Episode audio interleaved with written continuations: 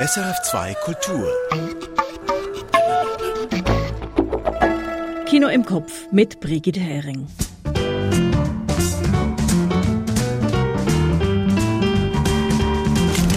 Neues Kino aus der Schweiz und aus Deutschland haben wir heute für Sie.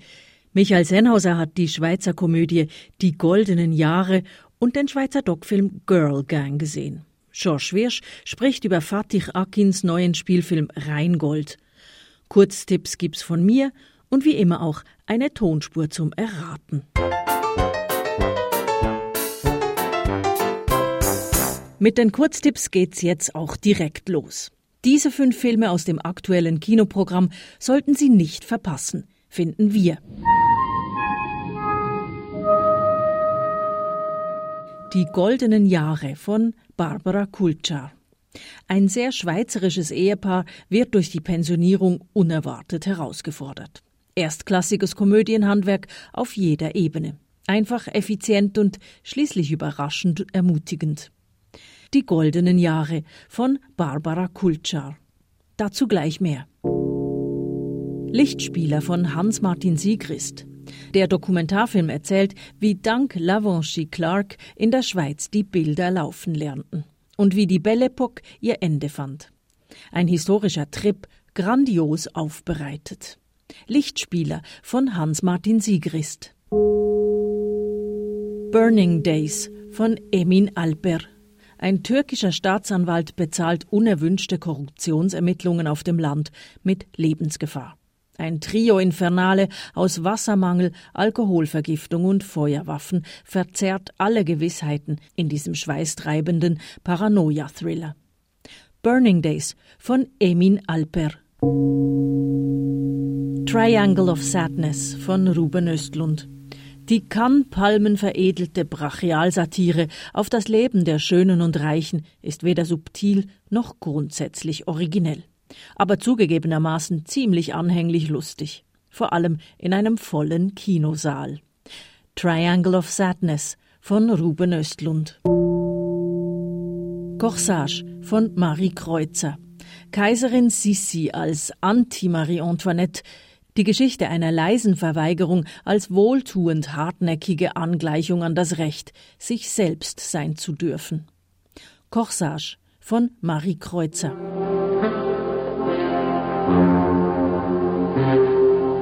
Und jetzt Ohren auf für die Tonspur. Heute gibt's dazu keinen Hinweis in dieser Filmrolle, sondern einen äußeren Anlass. Aber dafür dürfte es dieses Mal nicht so schwierig sein, den gesuchten Film zu erraten. Alright, folks, Showtime. Aus welchem Film stammt der folgende Ausschnitt? Eh, c'è nessuno? Disturbo? Bitte? Bitte?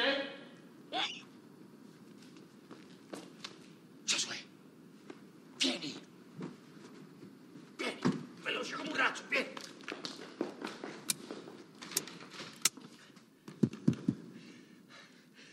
Buongiorno, principessa! Stanotte t'ho sognata tutta la notte! S'andava al cinema e c'avevi quel taglierino rosa che mi piace tanto! Non penso che a te, principessa! Penso sempre a te! E ora...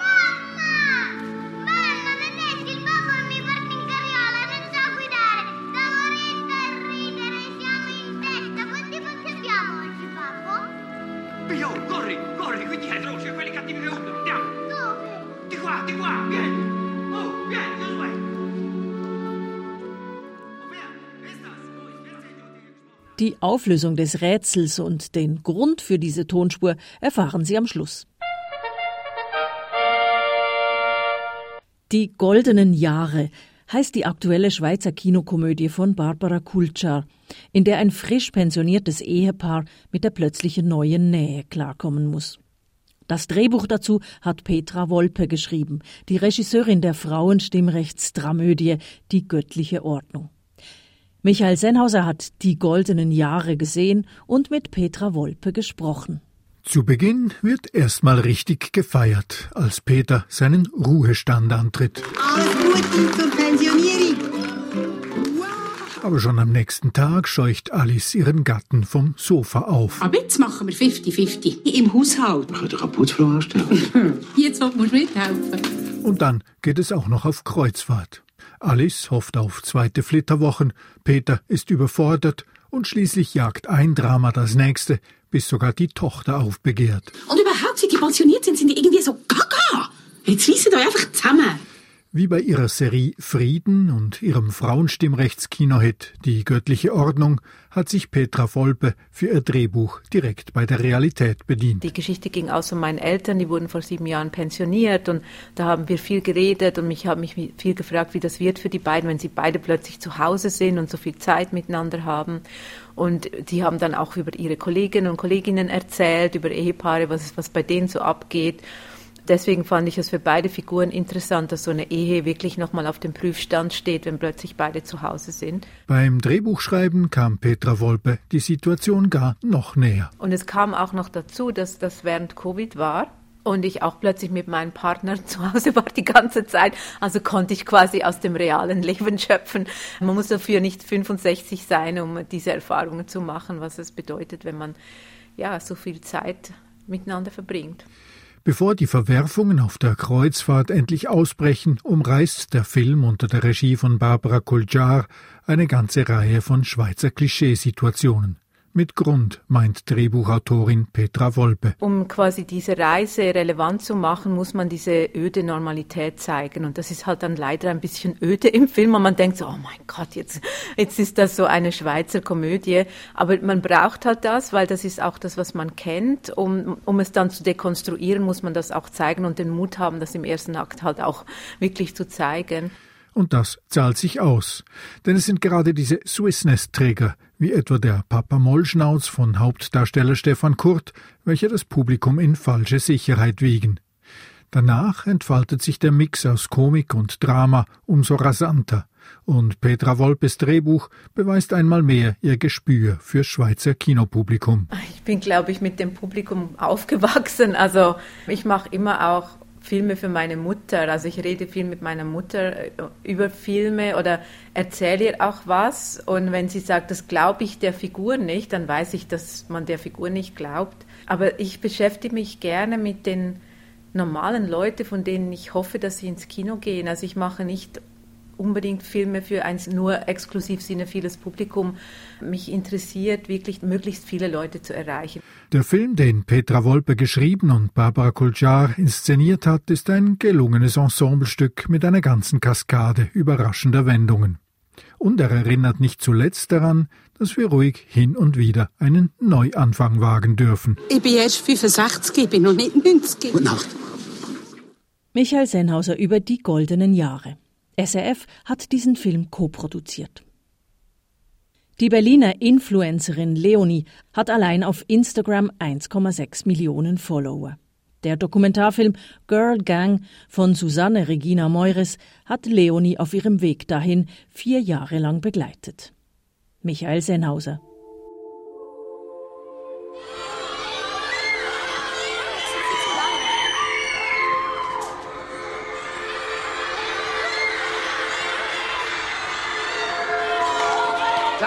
Langsam, langsam, langsam. Mit einer aufgeregten Menge sehr junger Mädchen hinter einer Absperrung vor einem Kaufhaus beginnt der Film. Es sind die Wiener Fans von Leonie, wie wir später erfahren. Acht, neun, zwölfjährige, die ihre 14 Jahre alte Online-Freundin aus Berlin einmal in echt sehen wollen. Die Aufregung, die Tränen, das auf der Tonspur nur gedämpft wahrnehmbare Kreischen, das alles erinnert an die Aufnahmen von vorwiegend sehr jungen weiblichen Beatles-Fans der 1960er Jahre. Damit holt Dokumentarfilmerin Susanne Regina Meures auch jenes Publikumssegment ab, das zum Phänomen Influencer vor allem Vorurteile und Kopfschütteln bereithält.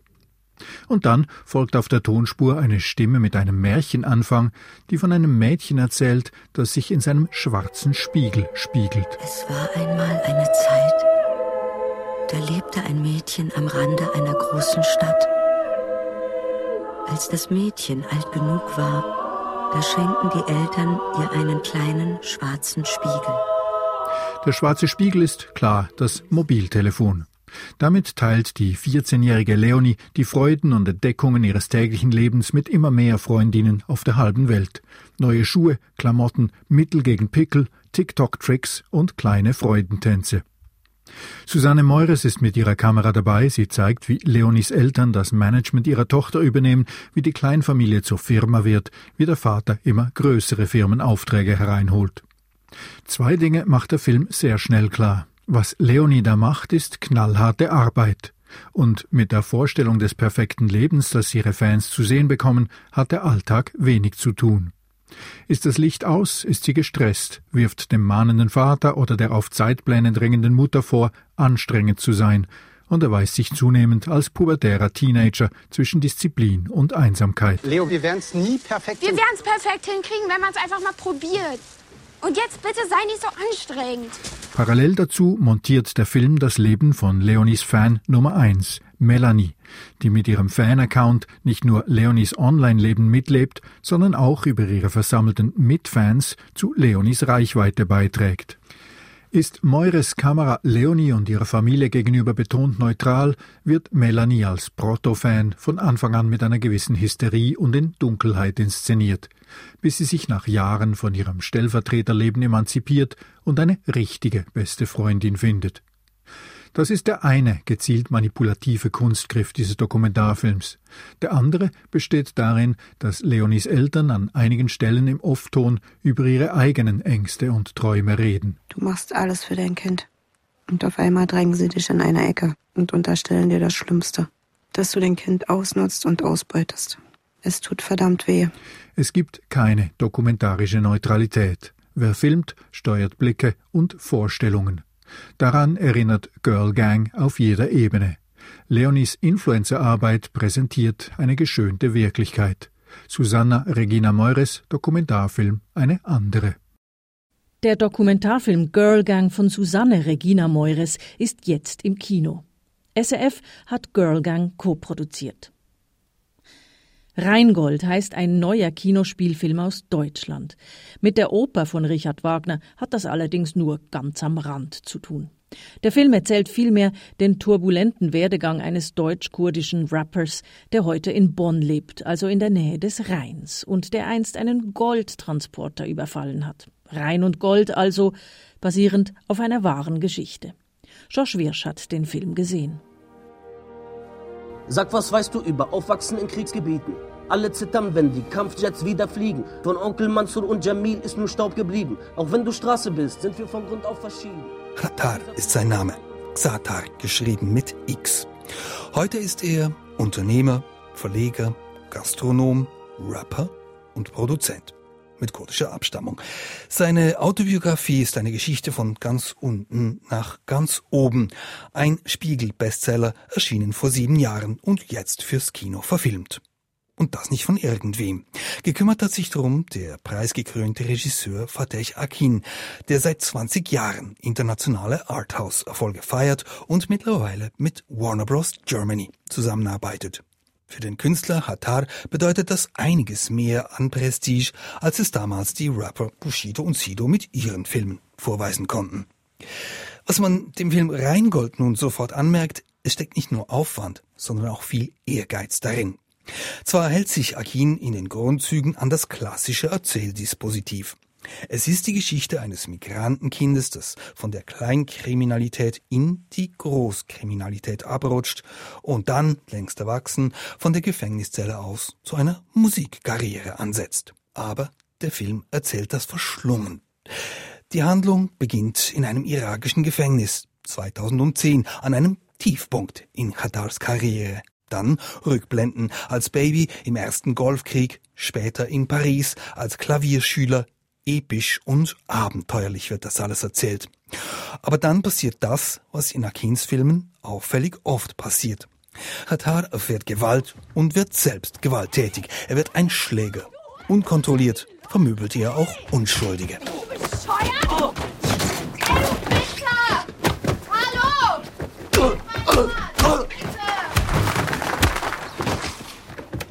Was war? Das klingt nach versuchter Tötung und so sieht's im Film auch aus. Wäre Rheingold ein durchwegs ernster, dramatischer Film, dann müsste man sich an diesem Punkt von Katar als Sympathiefigur verabschieden. Aber Fateh Akin wechselt rasch die Tonalitäten. Der Film wird irgendwann zur Gangsterkomödie. Katar beteiligt sich am Überfall auf einen Goldtransporter und im Kino schmunzelt man plötzlich. Das gewonnene Gold verkauft der Händler dann für den marktüblichen Goldpreis. Woher wisst ihr das? Vom Dumm Dieter. Wer ist das? Das ist ein Mann, der viel trinkt. Und wenn er viel trinkt, viel redet. Goldtransport, Goldtransport. Vom Goldtransport hast du überhaupt keine Ahnung. Ich transportiere das Zeug jede Woche zellerweise durch die Gegend. Dieser wilde Genremix zwischen lustigen und ernsten Elementen hat einen Vorteil. Es wird nie langweilig. Aber gleichzeitig ist dieses Hin und Her eine Gratwanderung, denn freiwillige und unfreiwillige Komik sind manchmal schwer unterscheidbar. Und wenn es dann im Film wieder brachial wird, dann weiß man nicht so genau, ob die gezeigte Gewalt jetzt verharmlost, legitimiert oder gar verherrlicht wird. Ist Rheingold denn eine Heldengeschichte? Nein. Ist es ein etwas unförmiger, bizarrer Schelmenroman mit viel Klopfen auf die Brust? Das schon eher. Blut in der Küche, Blut, ey, ey. Blut in der Küche, meine Eltern hassen sich. Gewalt zu Hause ist anders als auf der Ein Beitrag zum deutschen Spielfilm Rheingold von Fatih Akin. Zurzeit im Kino zu sehen. Am 26. Oktober vor 38 Jahren kam der Terminator ins Kino. Er gilt als einer der einflussreichsten Science-Fiction-Filme der 1980er Jahre und verhalf Arnold Schwarzenegger zum internationalen Durchbruch. Eine Tageschronik von Manuela Burgermeister. It will have only one purpose to return to the present and prevent the future. This weapon will be called the Terminator. You're dead, honey. Ein Roboter, auch Cyborg oder Android genannt, kehrt aus der Zukunft zurück in die Vergangenheit, um den Verlauf der Geschichte zu ändern. Sein Auftrag, eine junge Frau töten, damit sie nicht den Menschen zur Welt bringen kann, der später gegen die Cyborgs antreten wird. Hauptdarsteller Arnold Schwarzenegger beschreibt den Film in der SRF-Sendung Kamera läuft 1985 so. Der Film ist brutal. Da gibt's nichts. Da sind sehr viele Gewalttätigkeiten im Film. Da sind Szenen drinnen, wo ich mir das Auge ausschneide. Da sind Szenen drinnen, wo ich mir den Unterarm aufschneide. Und die Sachen, äh, es gibt verschiedene Schießereien im Film. Es kommen sehr viele Menschen ums Leben. Aus der Zukunft angereist, verschafft sich der Terminator Kleider und Waffen und macht sich auf, um Sarah Connor zu töten. Während er die junge Frau sucht, sagt er auch einen der Sätze, die es in die Top 100 der Filmzitate geschafft haben. I'll be back. Der Film von Regisseur David Cameron wurde zum Kassenschlager und Arnold Schwarzenegger, damals ganz am Anfang seiner Karriere, wurde berühmt, obwohl er im ganzen Film nur 17 Sätze mit etwa 70 Wörtern sagt.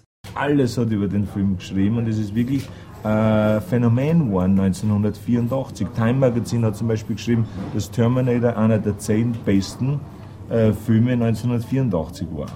Äh, ich bin gewählt worden als International Star of the Year von den ganzen Kinobesitzern, weil der Film so viel Geld eingespielt hat äh, und so weiter. Also es war für mich Karriere, äh, in meiner Karriere war das ein riesiger äh, Schritt nach vor. Terminator wurde zum zeitlosen Klassiker, der viele nachfolgende Filme beeinflusst hat. Die Produktionskosten des ersten Terminators waren mit 6,4 Millionen Dollar vergleichsweise tief. Die Fortsetzungen waren da schon um einiges aufwendiger und teurer. Terminator 2 kostete bereits mehr als 100 Millionen Dollar. Der neueste und sechste Terminator, Dark Fate, erschien im Jahr 2019 nach seiner Schauspielpause für die Politik wieder mit Arnold Schwarzenegger in der Hauptrolle. Also wieder so wie bereits 1984, als er im Trailer zum ersten Terminator vorgestellt wird. Arnold Schwarzenegger is the Terminator. Your future is in its hands. So, und jetzt zur Auflösung der Tonspur. Buongiorno, Principessa.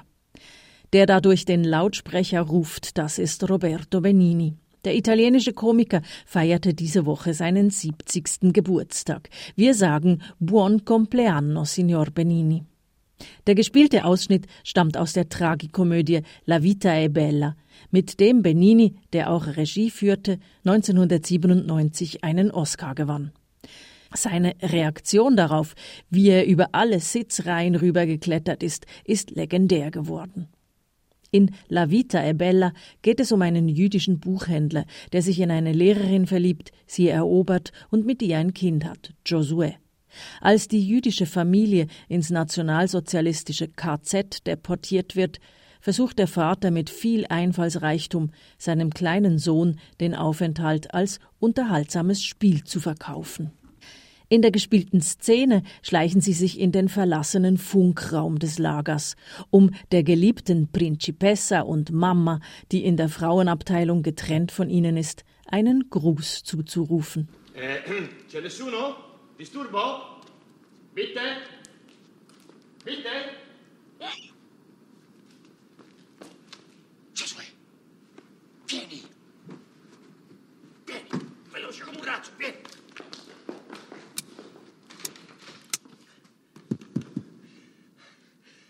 Buongiorno, principessa! Stanotte t'ho sognata tutta la notte! S'andava al cinema e c'avevi quel taglierino rosa che mi piace tanto! Non penso che a te, principessa! Penso sempre a te! E ora...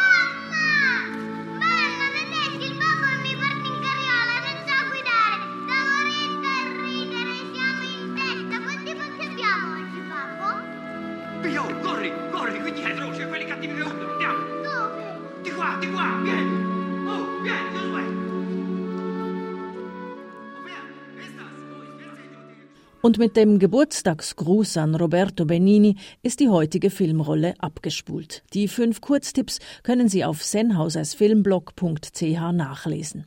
Ich bin Brigitte Hering und wünsche viel Vergnügen im Kino.